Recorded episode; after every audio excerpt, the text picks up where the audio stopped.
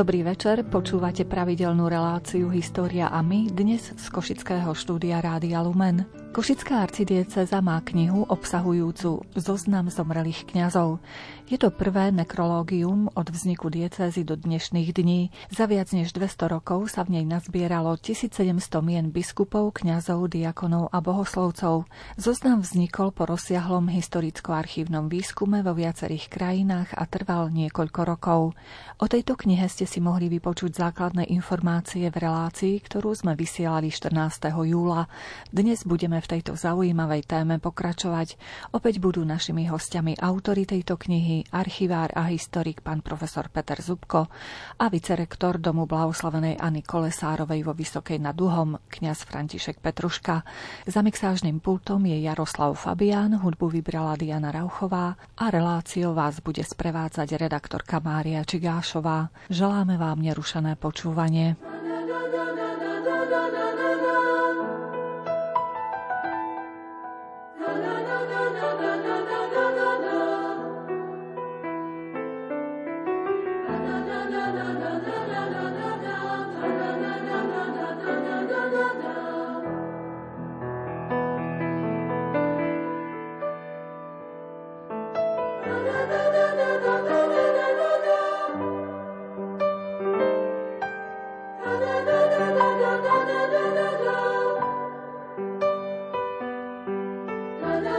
da da da da da da da da da da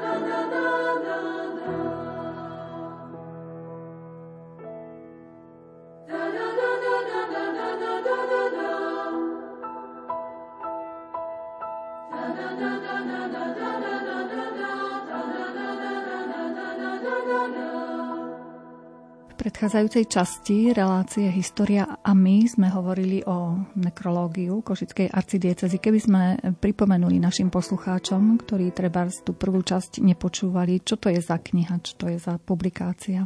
Nekrológium je kniha života, aj keď pozostáva zmien zosnulých, ale v tej viere, kresťanskej viere, v tejto knihe sa modlíme za tých, ktorí nás predišli, pretože veríme, že ten život po smrti pokračuje No a keďže nevieme, kde sa tí zosnuli nachádzajú, tak sa prihovárame za ich spásu. Čiže e, je to taká, dá sa povedať, modlitebná kniha. Kniha, ktorej sa modlíme za zosnulých, predovšetkým kňazov. No ak by sme chceli povedať nejakú definíciu, že čo vlastne nekrológium je, tak je to taká kniha, v ktorej sa nachádza zoznam v chronologickom radení od 1. januára do konca decembra, teda podľa dátumov, kedy tí ľudia, ktorí v tom nekrológiu sú, zomreli. A je to taký starobilý zvyk, ktorý existuje v cirkevných komunitách, v cirkevných spoločenstvách. Osobitne ho majú reholníci, či mužské alebo ženské rehole. Vieme, že ho majú niektoré farnosti, cirkevné bratstva, kapituly, univerzity, dokonca magistráty v stredoveku takýto zvyk mali. A majú ho aj naše rodiny, pretože v každých rodinách sa zachováva pamäť na svojich zomrelých a v deň, keď je výročie ich úmrtia pre túto zem, ale je to súčasne výročie narodenia pre nebo, tak vtedy sa za nich osobitne modlia, aby pre nich vyprosili všetky tie potrebné milosti, ak ich teda ešte potrebujú. Čiže ako sme naznačili, je to akási modlitebná kniha? No, je to taká zvláštna modlitebná kniha, pretože tie dátumy, ktoré tam sú, si vybral Boh. Nie my ľudia. A je to zaujímavé modliť sa vlastne v tom čase, keď chcel Boh, aby sme sa modlili. Takže tak, jak sa ráno modlíme ráne chvály, večer večerné chvály, tak vo výročné dni si spomíname na tých, ktorí vtedy zomreli. V cirkvi máme liturgický kalendár, keď si pripomíname svetých. V podstate v tie dni, keď oni odišli do neba, keď si ich Boh povolal k sebe. A nekrologium je vlastne o tých ostatných, za ktorých sa vtedy modlíme. Proste je tu ten starobilý cirkevný zvyk. V ten deň, keď odišli do neba svetci, tak ich prosíme o orodovanie a v deň, keď zomreli tí ostatní, tak sa modlíme za nich. V jednej nádeji, že jeden dátum z tých raz bude aj náš. A to potom má človek takú bázeň pri tej modlitbe, že nikto nevie, ktorý deň je náš, lebo nevieme ani dňa, ani hodiny. A chceme, aby sa raz aj za nás modlili, ak to budeme potrebovať. Čiže pri konkrétnom dátume, predpokladám, že to začína od 1. januára, sú kňazi, ktorí zomreli napríklad 1. januára, ale v rôznych rokoch. Áno, presne je to tak. Pri každom dátume je zoznam tých kňazov, ktorí v ten deň zomreli, áno, ale v rozličných rokoch. No a od toho sa odvíja to poradie tých mien, že najprv sú tí, ktorí zomreli ako prví, potom po tých, ktorí zomreli neskôr. Takže aj tam je to spravodlivé poradie, žiadne abecedné, aj keď povedzme, že abecedné poradie je najspravodlivejšie, aké my poznáme, ale tu je to taká božia logika, kedy pán Boh rozhodol, tak je to jednoducho tak. Od tých prvých po tých posledných. Pretože tí poslední, ktorí zomreli dávno pred nami, tu sú prví. aj to je také biblické.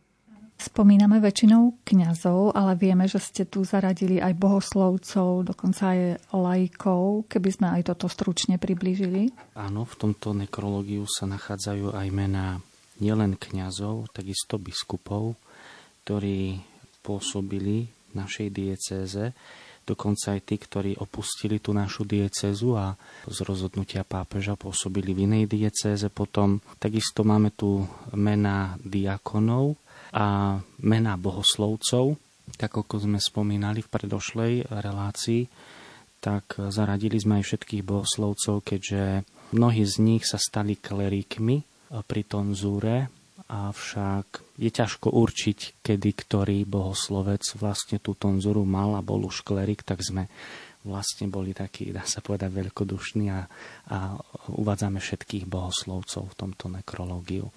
No a okrem nekrológia, čiže tých, ktorí zomreli a modlíme sa za nich, tak je tu aj zoznam dá sa povedať, takých božích služobníkov, či už sú to svätí košickí mučeníci, alebo blahoslavení ako Anna Kolesárová, Šára Šalkáziová, alebo Zdenka Šelingová, alebo božích služobníkov Štefan Inglody a Juraj Čepeleni sme minuli zabudli spomenúť aj našich slovanských vierozvestov, svätého Cyrila a Metoda v tie dni, kedy oni sa narodili pre nebo, pretože oni sú vlastne tí prví naši veľkí svetci a s tým súvisia jeden dátum, ktorý máme v tom nekrológiu ešte ako bónus, keďže je to nielen kniha nekrológia, ale súčasne je to aj martyrológium. Vlastne tie mená, ktoré sme si spomenuli, patria do martyrológia, teda do knihy svetých a božích služobníkov. Máme tam aj tzv. kalendárium, čiže tie najvýznamnejšie diecezne udalosti, ktoré si treba pripomínať každý rok z rozličných dôvodov, ale najmä z tých dôvodov, že v tie dni je možné získať e, zvyčajne aj odpustky, napríklad pre týchto kňazov alebo pre kohokoľvek iného. A jeden z tých dní je 26. október, keď rozprávame o Cyrilovi a Metodovi, pretože život Panonské legendy, život tuším metoda, spomína, že práve na Sviatok svätého Demetra, to je 26. október, dokončili preklad svätého písma do nášho jazyka. A to je zase také východisko alebo taký pastoračný podnet k tomu, že to nekrológium sa dá využiť rozličnými spôsobmi, nielen na pripomínanie tej pamäti diecéze alebo vo farnostiach, alebo už v tých rodiskách tých kňazov alebo miestach, kde sú pochovaní, ale sú tu aj udalosti, ktoré sú spojené s tým takým nadčasovým niečím, čo je naše všeobecné dedičstvo a dá sa pastoračne využiť, ako je napríklad ten preklad svätého písma, pretože po druhom Vatikáne je tu jasný dôraz na to, že sväté písmo má byť jedným z pokrmov duchovných v katolíckej cirkvi, ale ešte stále ním tak dobre nie je, ako by byť mohol, tak je tu aj takýto návrh alebo podnet. Potom napríklad boli spomenutí košickí mučeníci. S tým súvisí veľmi veľa udalostí, ktoré my tam máme v tom kalendáriu vlastne spomenutých a to sú aj dni, keď boli blahorečení, deň, keď boli kanonizovaní a deň napríklad, keď boli exhumovaní, keď boli ich ostatky fyzicky vyzdvihnuté zo zeme.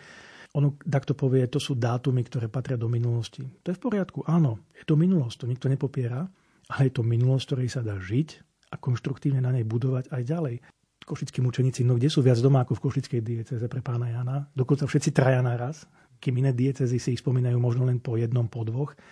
A vždy je tu príležitosť ten kult aj prehlbovať a zveľaďovať do takých hlbok ako nikdy, e, lebo aj dátum blahorečenia má svoj zmysel, opäť si niečo pripomínať, aj dátum svetorečenia má ten zmysel, aj dátum vyzbihnutia tých teleckých ostatkov zo zeme.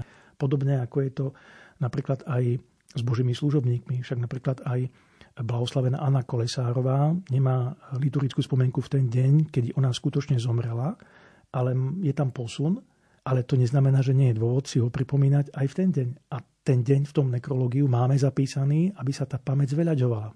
Takže takýchto pastoračných podnetov vlastne, ktoré sú pre diecezu konštruktívne a dôležité a nadčasové, tak ich je tam niekoľko. Keď si listujeme vašou knihou, tak vidíme tam dátum umrtia, ten je veľmi podstatný. Ktoré ďalšie informácie ešte čitateľ tam nájde? Okrem dátumu umrtia, ktorý je najpodstatnejší z tých údajov pri tom zomrelom, sú potom údaje ako koľko sa dožil ten daný kňaz, koľko rokov bol kňazom, prípadne ak ide o biskupa aj biskupom. Potom je tam miesto, kde naposledy pôsobil a v akej funkcii, čiže mohol to byť či už kaplan, farár, administrátor, dekan, biskup. Takisto potom máme tam dátum vysviacky kňazskej alebo takisto aj biskupskej. No a nakoniec miesto, kde tento zosnulý zomrel a takisto kde bol pochovaný. Takže to sú tie také najzákladnejšie údaje, plus sú tam ešte také nuancy, ktoré môže spomenúť Peter. V našej dieceze, ak spomeniem tie nuancy, tak jedna súvisí s vekom, ktorý sa ten kňaz dožil. Existoval totiž to taký status a existuje vlastne dodnes. Len sa možno málo pripomína, že najstarší žijúci kňaz sa nazýva Nestor.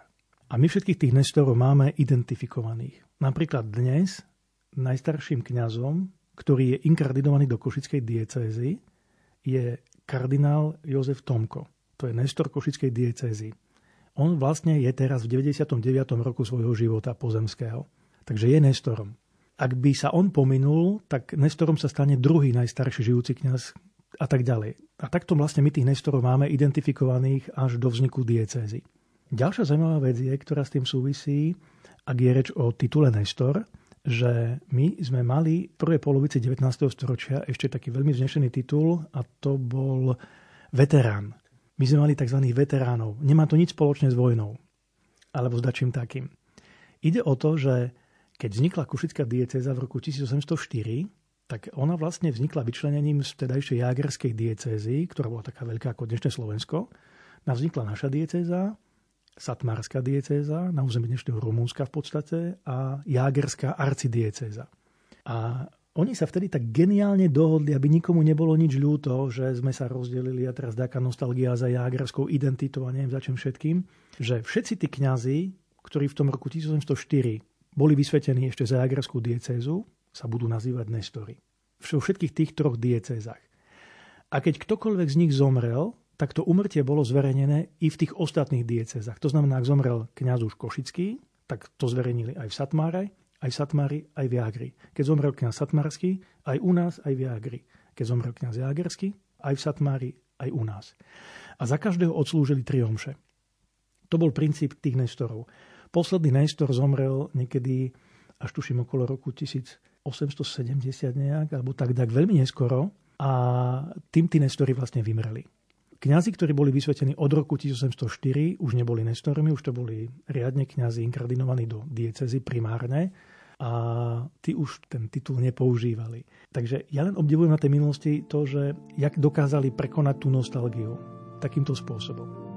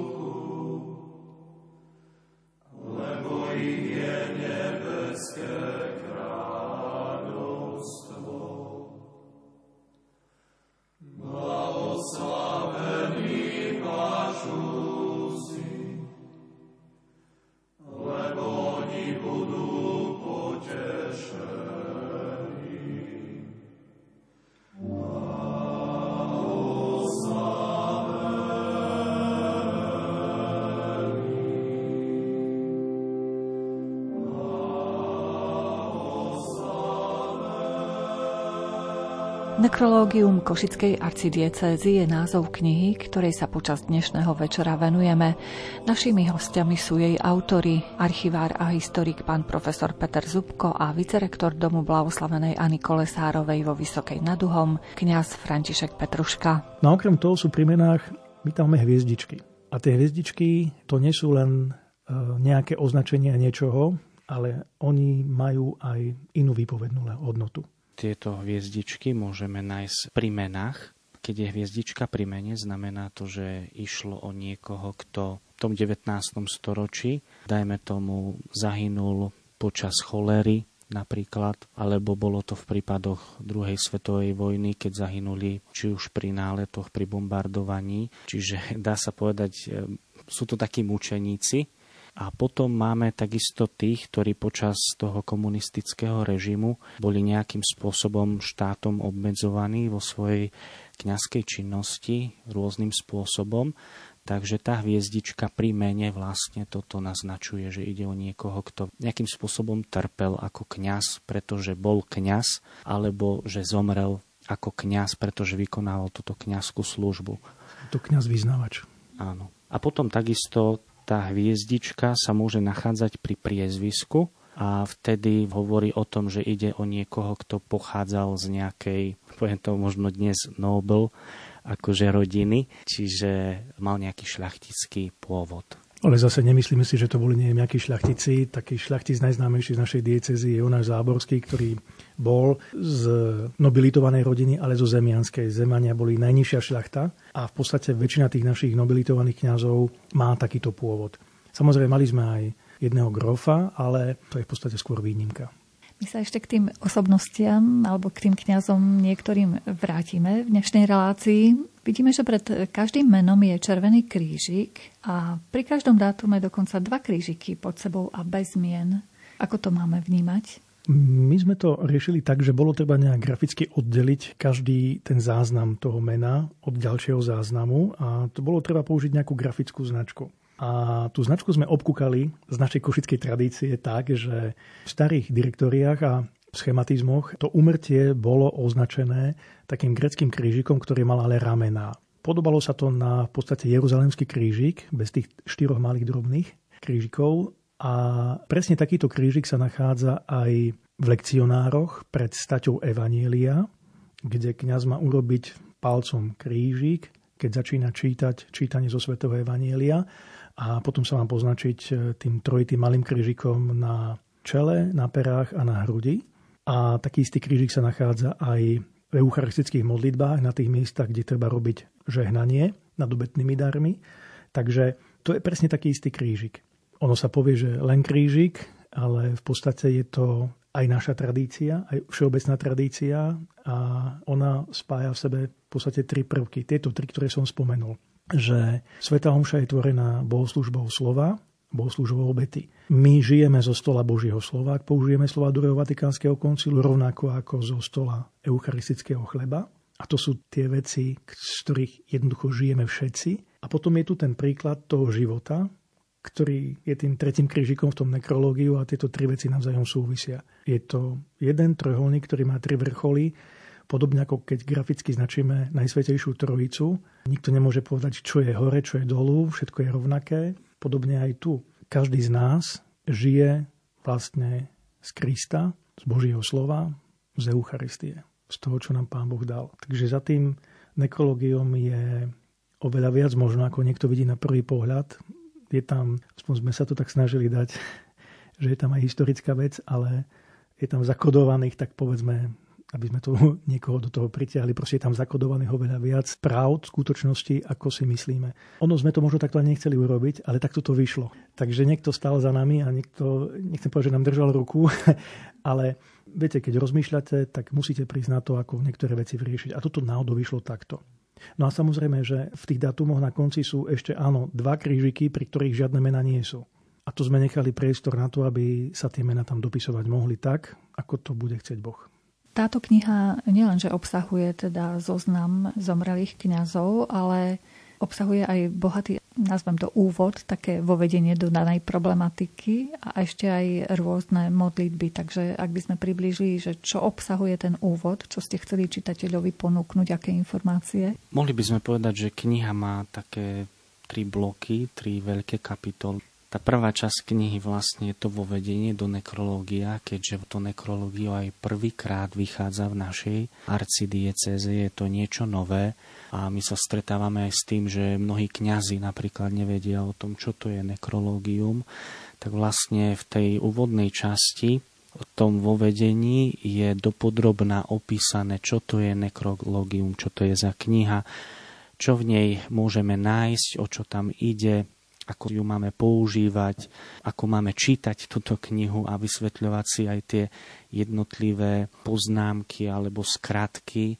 ktoré môžeme nájsť pri tých jednotlivých menách, aby jednoducho čitateľ tak vošiel do toho, o čom to všetko je. Samozrejme, ako sme povedali, je to taká liturgická kniha, čiže je tam aj taký duchovný rozmer toho všetkého, že je to predovšetkým o tej modlitbe, o tom, aby sme sa tak spájali všetci, nielen tu na zemi, ale aj s tými, ktorí nás predišli. A potom mnohé tie vysvetlenia, ako sme spomínali, že v tejto knihe nie sú len zosnulí, kňazi, bohoslovci, diakóni, biskupy, ale takisto máme tu mena tých božích služobníkov, fundátorov, pápežov, takže aj k tomu sú nejaké vysvetlenia, nejaké tabuľky, ktorý deň asi najviac e, tých kňazov zomrelo, ktorý mesiac a tak. Takže mnohé také veľmi zaujímavosti sa dajú v tom úvode nájsť a tak voviesť do tej celej problematiky. Potom taká druhá časť tejto knihy sú modlitby.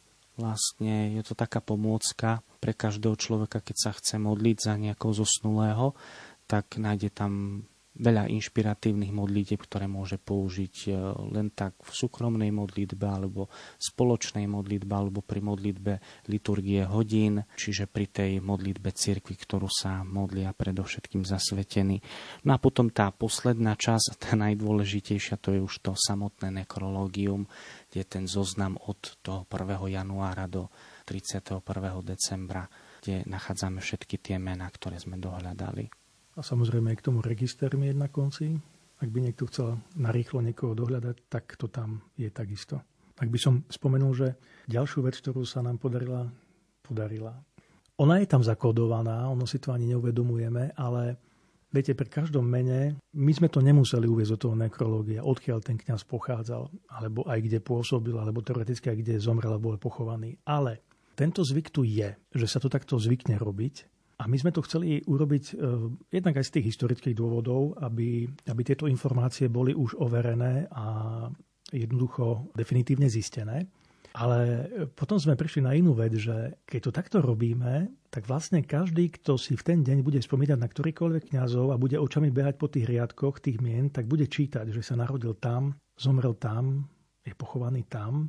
A teraz, keďže samozrejme kňazi poznajú svoju diecezu, a aj na mnohých miestach pôsobili. Jednoducho po zo pár rokoch poznáte svoje územie, kde vás pán Boh povolal a zrazu ho začnete vnímať inak. Poviete si, a tam sa narodil taký skvelý kňaz, a tam sa narodil taký neporiadny kňaz. Nie, že by išlo o to, že títo ľudia sú lepší alebo horší, ale zvažujete nad tými božími tajomstvami, že jak si pán Boh vyberá, jak si povoláva. Mnohorazí je to o nás ľuďoch, ako naložíme s božími darmi. Niektorí naložia lepšie, niektorí horšie. Niekde majú lepšie možno predpoklady na to, aby sa stali lepšími ľuďmi, ale neznamená, že sa nimi môžu stať, alebo majú stať, alebo stanú. Proste to vždy je o tom, ako my narábame s Božou milosťou. No a jednoducho, keď teraz človek v tých, pri tých modlitbách, v tej pamäti prechádza tými miestami, tak ich vlastne premodľuje. A teraz vidíme, že tu pán Boh zasial, tu zasial, tu sa narodil kňaz, tu zomrel kňaz, tu pôsobil kňaz tu, tu, tu, tu. A teraz, keď takto prejde jeden rok, dva roky a človek zrazu bude v pamäti všetky tie miesta, ako hviezdičky na nebi poviem, tak zrazu zistíme, že tá naša diecéza je ako svetá zem. Lebo keď ideme po Svetej Zemi, tak tiež nám povedia, tu sa odohľal taký biblický príbeh a tu taký. Toto miesto sa viaže s týmto miestom zo Svetého písma, tu takým. Hej? A teraz ako zistíte, že to je Svetá Zem, alebo tu bol Kristus, tu bol taký prorok, tu bol taký, ja neviem, patriarcha, tu bol taký kráľ, svety, ktorého Sveté písmo vyzvihuje až do neba. A my zrazu toto máme v nekrológiu, že i tu bol Pán Boh, i tu bol Pán Boh, i tu bol Pán Boh, lebo i tu bol kňaz, i tu bol kňaz a kňazi sú Boží vyvolení, Boží služobníci. Takže naša dieceza je zrazu tak premodlená, ináč ju vnímame taká sakralizovaná, je to naša svetá zem. A to je ten zmysel, pridaná hodnota toho nekrológia, že tu čo si také je. Samozrejme, popri milión ďalších veciach, ktoré v tom vovedení spomíname, že sa dajú a môžu kadejakým spôsobom pastoračne a kadejak ináč zúžitkovať pre duchovné prelebenie a povzbudenie. I nás kňazov, ale samozrejme potom Božieho ľudu. Lebo kňaz bez Božieho ľudu nie je kňazom. Kňazská služba je predsa určená pre Boží ľud. Sám seba ani kňaz nespasí, ani nevyspoveda, ani nepokrstí. Takže jedno s druhým tu je spojené. Proste to je opäť ďalšia vec, ktorá tam je.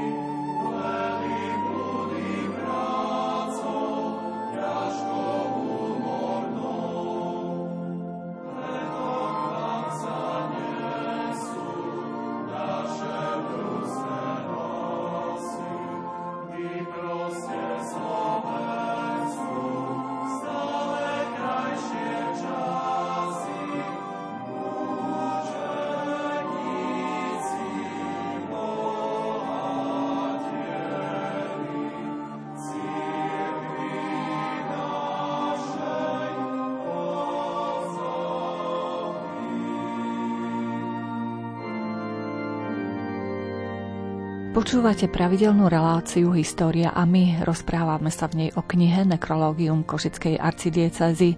Táto kniha pomôže kňazom, ale aj laikom, aby sa v modlitbách nezabudlo na žiadneho zomrelého kňaza, bohoslovca, diakona či biskupa Košickej arcidiecezy.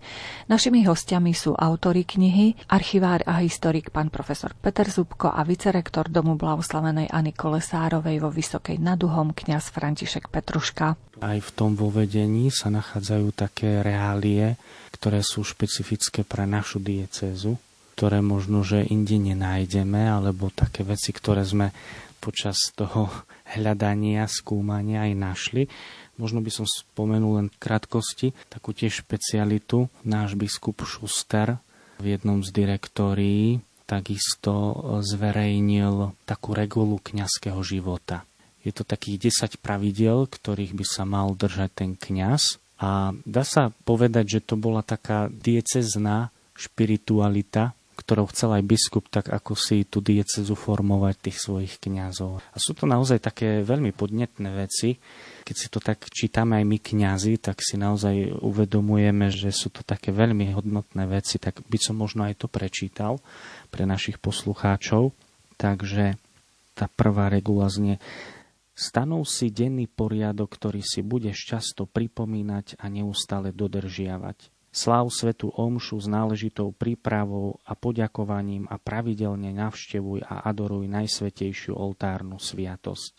Vykonávaj čo najnábožnejšie kanonické povinnosti, maj čas aj na duchovné čítanie a rozímanie. Nevynechaj v žiadny deň večerné spytovanie svedomia, a vykonávaj si sviatostnú spoveď aspoň raz mesačne. Opieraj sa pozorne o teologickú literatúru a horlivo sa zaujímaj o veci náležiace tvojmu stavu. Dbaj na primeranosť a striednosť a nábožne zachovaj deň pôstu. Zachovaj seba samého v čistote, preto obracaj sa v synovskej úcte k blahoslavenej Pane Márii. Unikaj tiež pred zábavkami a nebezpečnými spoločenstvami Nenapodobňuj pokrivené príklady, ale kráčaj v stopách apoštolov a svetých kňazov. Sprevádzaj rímsku katolickú církev, ktorej si služobníkom ako najlepšiu matku so synovskou svedomitosťou a úctivosťou. Horli za jej česť, zachovaj prikázania a zavrhni, čo ona zavrhuje.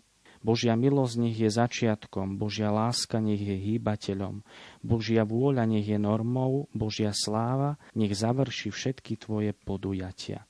No a na záver toho celého zaznie taký klinec na záver, toto rob a budeš žiť. Takže... No a toto musí ako dojať až jednoducho k zimom riavkám, k slzám. Lebo podobne totiž to fungujú niektoré reguly v reholiach. Napríklad u Františkánov, kedy si to takto bolo, že niekto prosí o prijatie a teraz zostane regulu a čo chceš vlastne? Väčší život. Uh-huh. Tak a dodržaj tieto pravidlá, vysvetlí sa regula a ten predstavený povie, toto roba bude žiť. Jak málo stačí. Normálne ako, ako málo stačí niekedy k tomu. Jasné, že tu vidíme, že biskup Schuster napodobnil dekalóg, lebo je to 10 pravidiel a proste to je niečo, čo treba hľadať s veľmi silnou lupou v dokumentoch a v dejinách, že by nejaká diece za čo si takéto mala. A teraz prichádzame k ďalšej zaujímavej veci. My sme sa stretli s tým, že kňazi Košickej diecézy sú pojem. Nechcem teraz povedať, že my sa hrdíme, že sme čosi viac. Absolútne nie. My sme rovnakí ako ktokoľvek iný. Ale skutočne sme si všimli to, že existuje čosi ako košický kňaz, čosi, čo niečo znamená. Či na území Slovenska, alebo aj Maďarska, alebo aj inde. Odkiaľ si? Z Košic. A teraz každý spozorne. Košice poznám. Tam je tá slavná katedrála. A tu prichádzame k tomu, čím tak identita košického presbyteria kňazského súvisí. Ona súvisí s katedrálnym kostolom. A ten náš katedrálny kostol je najslávnejší kostol na Slovensku, to hadam o tom sa nemusíme sporiť ani pochybovať, dokonca aj na území bývalého Uhorska. Dom Sv. Alžbety, jednoducho dom. To nie je dom, to je dom Sv. Alžbety. Možno tá Sveta Alžbeta je taká skvelá, dobrá svetica, že tým Košiciam to dobré meno vyprosila aj v nebi, aj na zemi, ak to tak môžeme povedať, ale skutočne ten dom je pojem, pretože aj v minulosti, keď čítame o tom, že niektorí panovníci vychvaľujú nejaký kostol v podunajskej monarchii, tak ten prvý je dom svätej Alžbety v Košiciach. A povedia, ten dom je krajší, má lepšiu atmosféru, má lepší, ja neviem, to genius loci, než Stefans dom vo Viedni. Alebo ktorýkoľvek iný kostol. A teraz spýtajme sa, prečo je to tak. Áno, na jednej strane tu môžeme vidieť nejakú košickú prezieravosť, pretože to patrocinium kedysi bolo vybraté pre kostol, ktorý dnes v Košiciach stojí, ale je to naozaj všetko? Nie je to všetko. To druhé musí dorobiť Boh. Človek urobí len základ. A aj písmo hovorí, ak Boh nežehná, tak marné sú naše namáhania. A Košický dom vznikol za veľmi zaujímavých okolností. Stal za ním eucharistický zázrak s Kristovou krvou, vďaka ktorému ten kostol je taký, aký je. Inými slovami, už keď v stredoveku prichádzali pútnici do Košíc, tak šírili o tomto meste a mieste dobré meno. A to dobré meno je kontinuitne zachované doteraz. Vďaka tomu, čo tu bolo na začiatku. Že tu bola nejaká Božia milosť na spôsobe eucharistického zázraku. A tak ten dom získal meno, stal sa pojmom. A teraz, ja to zase poviem tak teologicky, bola len otázka času, kedy tento kostol zrodí diecézu. Kostol po latinsky je eklézia je ženského rodu. Kedy táto eklézia zrodí vlastnú diecézu? keďže toto bolo súčasťou jágerskej diecézy. A teraz my vieme o mnohých pokusoch, kedy sa to malo stať, ale vždy to nevyšlo z nejakej ješitnosti nejakých veľkých pánov.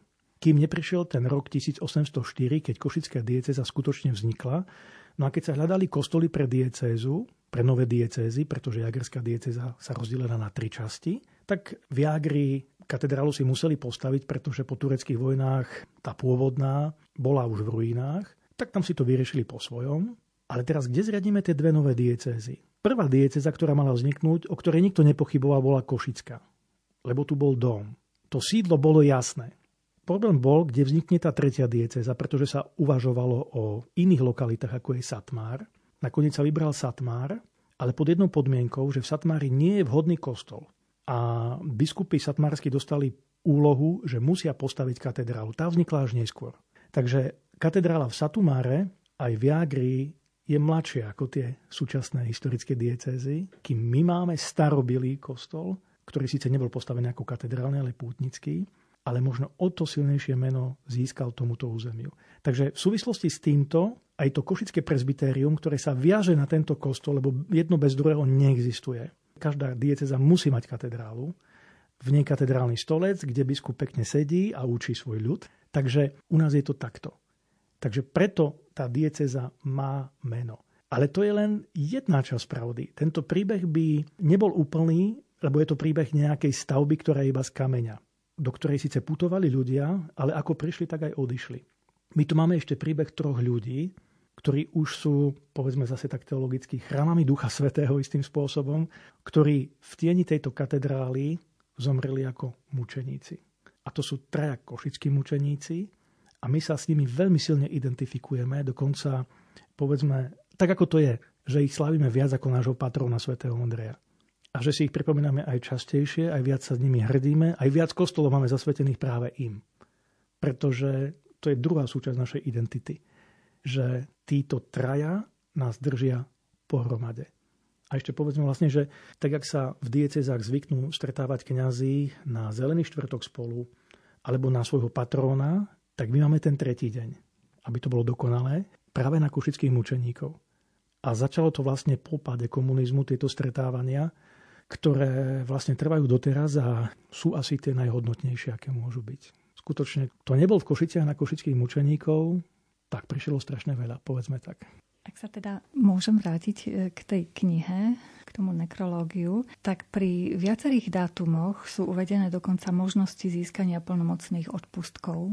Prečo je tu taká možnosť? Lebo enchirológiom odpustkov stanovuje, že za akých okolností tie odpustky možno získať. Mnoho možností je získať ich pri návšteve buď farského kostola, katedrálneho kostola, baziliky menšej alebo diecezného sanktuária. Keďže my takéto objekty máme, tak v tom nekrológiu máme vymenované, že konkrétne kedy, v aký deň, v ktorom chráme v diecézi možno takéto odpustky získať. Takže to je opäť ďalšia pridaná hodnota, ktorá súvisí s tým zase kalendáriom našej diecézy. Ako reagoval otec arcibiskup, keď ste mu predstavili hotovú knihu Nekrológium? takúto pomôcku v podstate pre každého kňaza, pre každého biskupa aj do budúcna. Tak začneme od konca. To nekrologium bolo prijaté tak, že bolo intronizované v katedrále.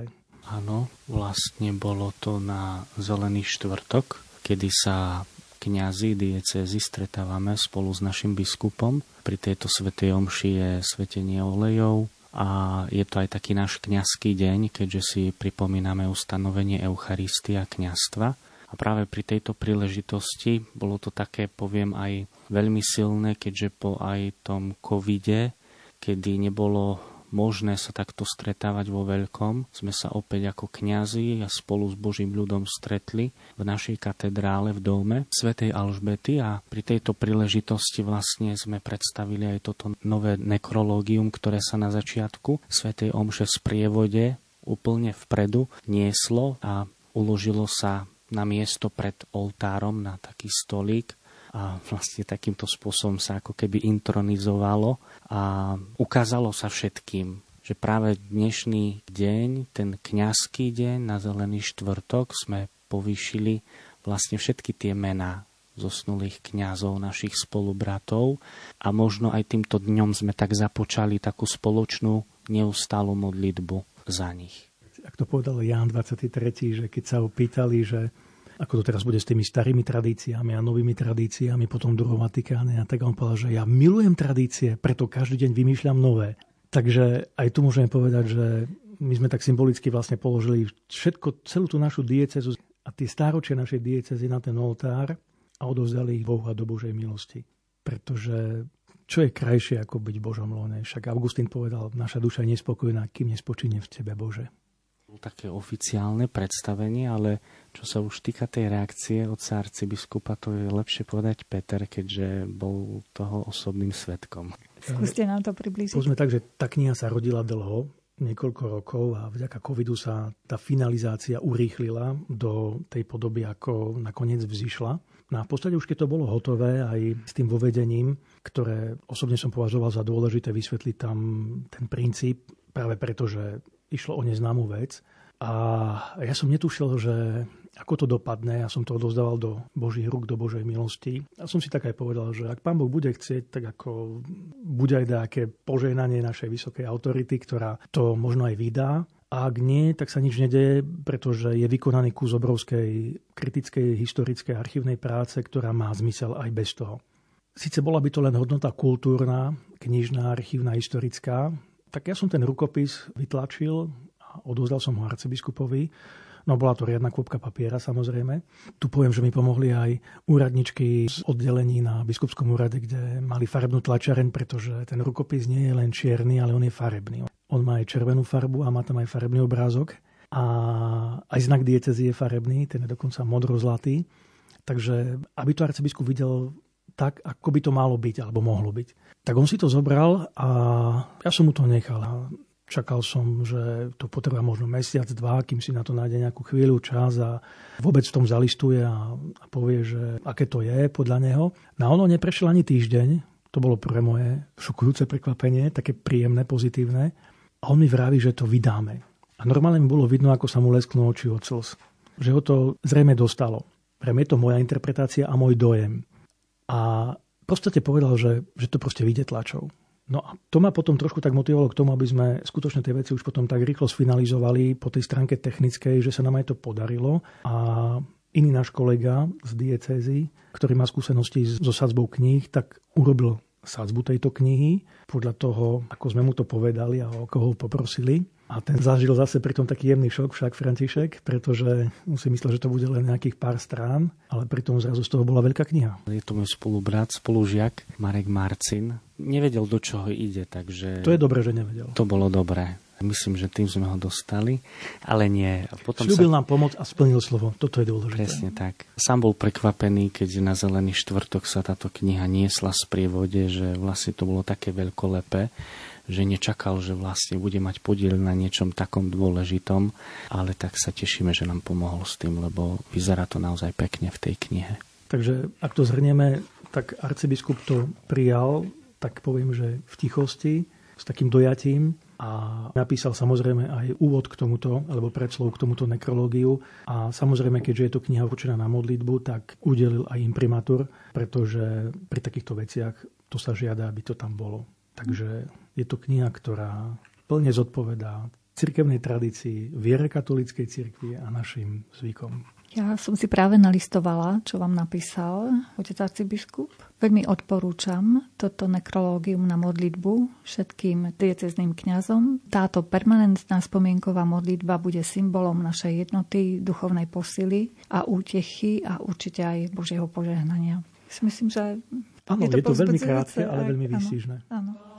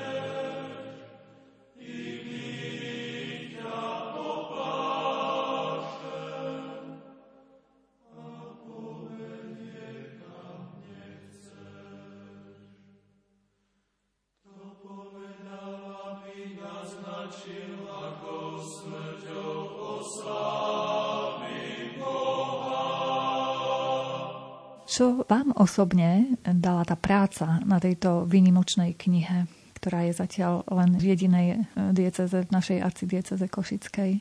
Nejako vás obohatila tá práca, alebo čo vo vás zanechala? Neviem, či to tak môžem povedať, ale to sme sa zhodli s Františkom, že my máme o 1700 kamarátov viac. No, to ale tak ste sa, odľahčenie. To ste sa zoznámili s nimi až po smrti ich. ale o tom je vlastne naša veľká viera.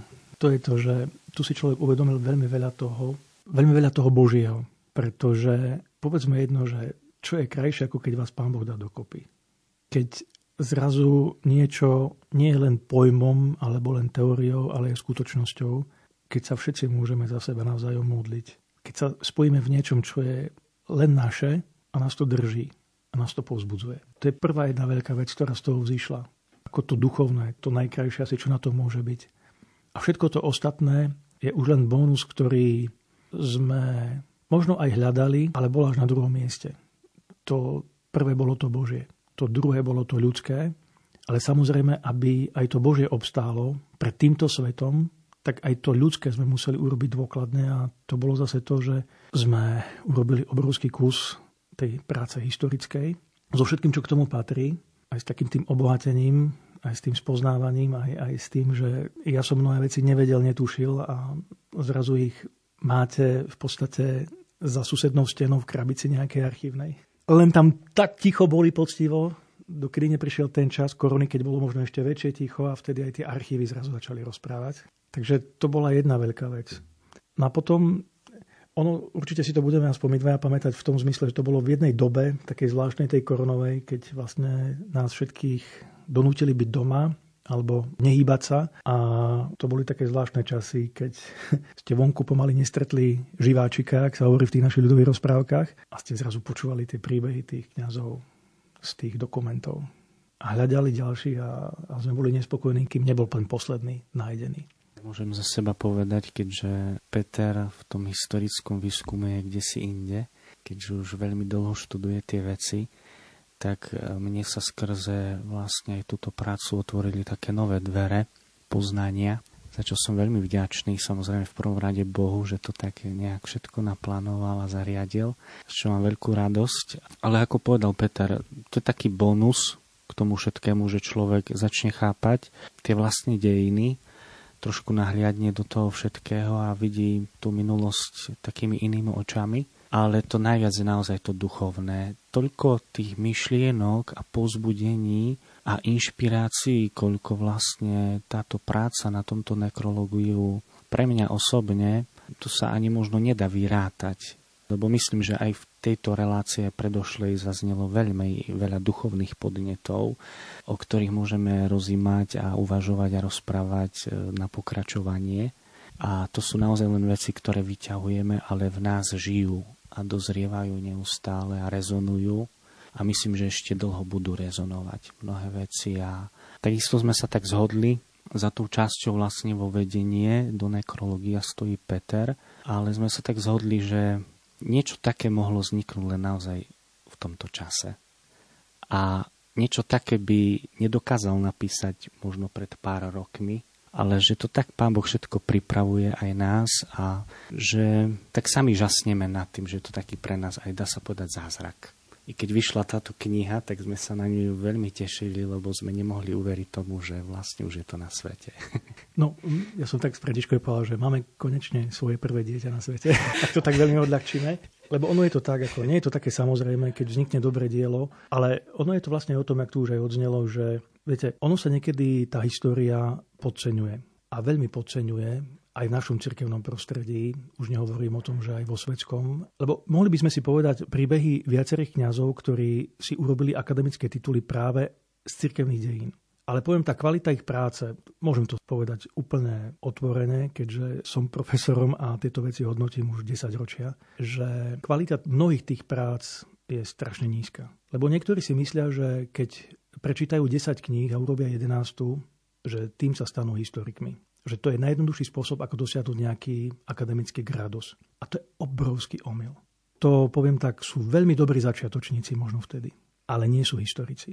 A bohužiaľ niekedy práve takíto ľudia sa potom vyjadrujú k niektorým historickým veciam, alebo si myslia, že majú správny historický názor. História je veda. Je veda so všetkým, čo s tým súvisí. A ak rozprávame o cirkevných dejinách, tak zase to nie je len veda, ktorá má len kritéria, ktoré použijeme v klasických dejinách, ale sú tu aj isté kritéria, ktoré musia byť zohľadené z toho teologického, z toho spirituálneho hľadiska. A to je to duchovné, čo obyčajná historická veda nemá. Proste my, keď robíme s cirkevnými dejinami, my skutočne hľadáme toho Boha. Snažíme sa ho nájsť v tej minulosti. Podobne ako biblisti sa snažia nájsť Boha v tých biblických príbehoch, ktoré sú vo Svetom písme. A vieme, ako je kriticky preskúmané, prebánané Sveté písmo a ako sa dá o ňom rozprávať. A dá sa rozprávať z hľadiska duchovného a teologického, ale aj z destruktívneho, takého svetáckého hľadiska. A to isté platí o dejinách. Mnohí z dejín robia čosi svetácké. Dokonca niekedy povedia, že to nie je história, ale hystéria. Tak veľmi ironicky čo mňa osobne mnoho uráža, pretože to je obrovská neznalosť a neústa k dejinám. Dejiny sú totižto miestom, teologickým miestom, so všetkou vážnosťou teraz rozprávam, kde je prítomný Boh. A nám išlo o toto. A ten Boh tu konkrétne sa dá preložiť na drobné v konkrétnych dátumoch, keď sa dotkol života všetkých tých kňazov, ktorí sú v tom nekrológiu. A raz sa dotkne aj nás. A tie dátumy tam sú. Ono to môže pôsobiť ešte raz jak taký štatistický zoznam. Ale to je o tom príbehu života. To všetko je v tej knihe vysvetlené, ako to funguje, ako to je, na čo to je dobré. A my keď sa budeme na tie dejiny pozerať ako na miesto, kde už bol Boh a kde stále je, tak vidíme tú minulosť úplne ináč. Nevidíme ju ako niečo, čo nás má zaťažovať, alebo čo má byť pre nás problém, ako to mnoho razy mnohí robia. My tam hľadajme to Božie, a to Božie nikdy nerúca. Ono buduje. Ono je to presne tak ako u Izajáša. Boh ani nalomenú trz nedolomí, ani hasnúci kvotik nedohasí. Nie, on ráta aj s tým najkrehkejším, najjemnejším príbehom. Lebo je to Boží príbeh. Boh drží ruku nad každým, držal nad každým, aj bude držať nad každým. len treba mať tú vieru. A toto je to možno provokatívne na tých dejinách, že či tú vieru tí, ktorí tú minulosť robia, majú alebo nemajú. Ja som raz na jednej konferencii dokonca povedal, že ak niekto chce písať cirkevné dejiny, tak musí byť svetec. Nie v zmysle kanonizovaný, povýšený na oltári, ale to musí byť človek, ktorý žije s Bohom, ktorý má svoj duchovný život, ktorý má k Bohu blízko. Pretože keď máš k Bohu blízko teraz v modlitbe, v tento svoj večer, tak ho máš aj vtedy, keď si sám s tými spismi, s tými knihami, s tou minulosťou a uvažuješ nad ním a hľadáš, ako to vlastne bolo, uvažuješ, rozmýšľaš, kriticky zhodnocuješ a zrazu zistíš to, čo tam dovtedy nikto nevidel. A uvidíš toho Boha v tom najkrajšom svetle, aké len možno tam mohlo byť. A čo môže byť krajšie, ako keď zaznie klopanie na nebeskú bránu a za ňou bude stať pán a povie, vôjdi do radosti svojho pána. Však to je chvíľa, po ktorej všetci túžime. A vlastne o tom to je. Aj to je vlastne zmyslom toho, že toto je spôsob, ako urobiť tú históriu a našu minulosť krásnou, zaujímavou, hlavne Božou. Niečo, čo doteraz možno takto len vnímali, nevnímali, neviem, ale prečo by sa to nemohlo stať súčasťou úplne serióznej vážnosti, že my máme minulosť a nehociaku. Máme minulosť s Bohom. A práve cez ten Boží príbeh môžeme rozprávať aj o našej katedrále, aj o našej identite, aj o našej dieceze, aj o našich kňazoch. Že ten Boh tu s nami vždy bol. V ťažkých chvíľach, radostných, humorných i smutných, vždy tu bol. Nikdy nás neopustil. A čo môže byť krajšie na tej histórii ako toto vedomie? A preto môžeme povedať, že to nekrologium malo tento zmysel, že sme tento poklad vlastne ponúkli našim kňazom a je len na nich, jak s ním naložia ste povedali, je to vzácna perla. Áno, ja s tým súhlasím. Ale vzácná, keď sa na to pozeráte z toho Božieho svetla. Z toho ľudského možno nie. To je len zoznam. Ale z toho Božieho to je kniha života. Ak by si naši poslucháči listovali touto knihou, nekrológiom, tak zistili by, že ste siahli aj po veršoch Milana Rufusa. Práve v závere tejto knihy je také postscriptum, takže tá básen znie takto. Povedz mi, ja sa nebránim, samote ani biede. Čím bol môj život? Hľadaním, hľadaním odpovede. Ibaže ústa tajomstva nie sú až také zdielne. Čím bol môj život? Trvalým úžasom z Božej dielne. V tejto chvíli by som vám chcela veľmi pekne poďakovať za všetky informácie, ktoré zazneli počas dnešného večera. Nuž a dúfajme, že tá kniha života naozaj pomôže našim kňazom, možno aj laikom myslieť na kňazov, ktorí nás predišli do väčšnosti. Ďakujem. My ďakujeme a prajeme všetkým požehnaný život a všetci sa tešíme, že raz sa stretneme aj v nebi. Jasne tak. Tešíme sa na to. Ešte raz ďakujeme. Ďakujem pekne. Dnes ste si vypočuli druhú časť relácie, ktorú sme venovali knihe s názvom Nekrológium Košickej arcidiecézy. Prvú časť sme vysielali 14. júla a nájdete ju v našom archíve na webe Rádia Lumen. Našimi hostiami boli autory knihy, archivár a historik pán profesor Peter Zubko a vicerektor Domu blahoslavenej Anny Kolesárovej. Vo Vysokej naduhom kňaz František Petruška.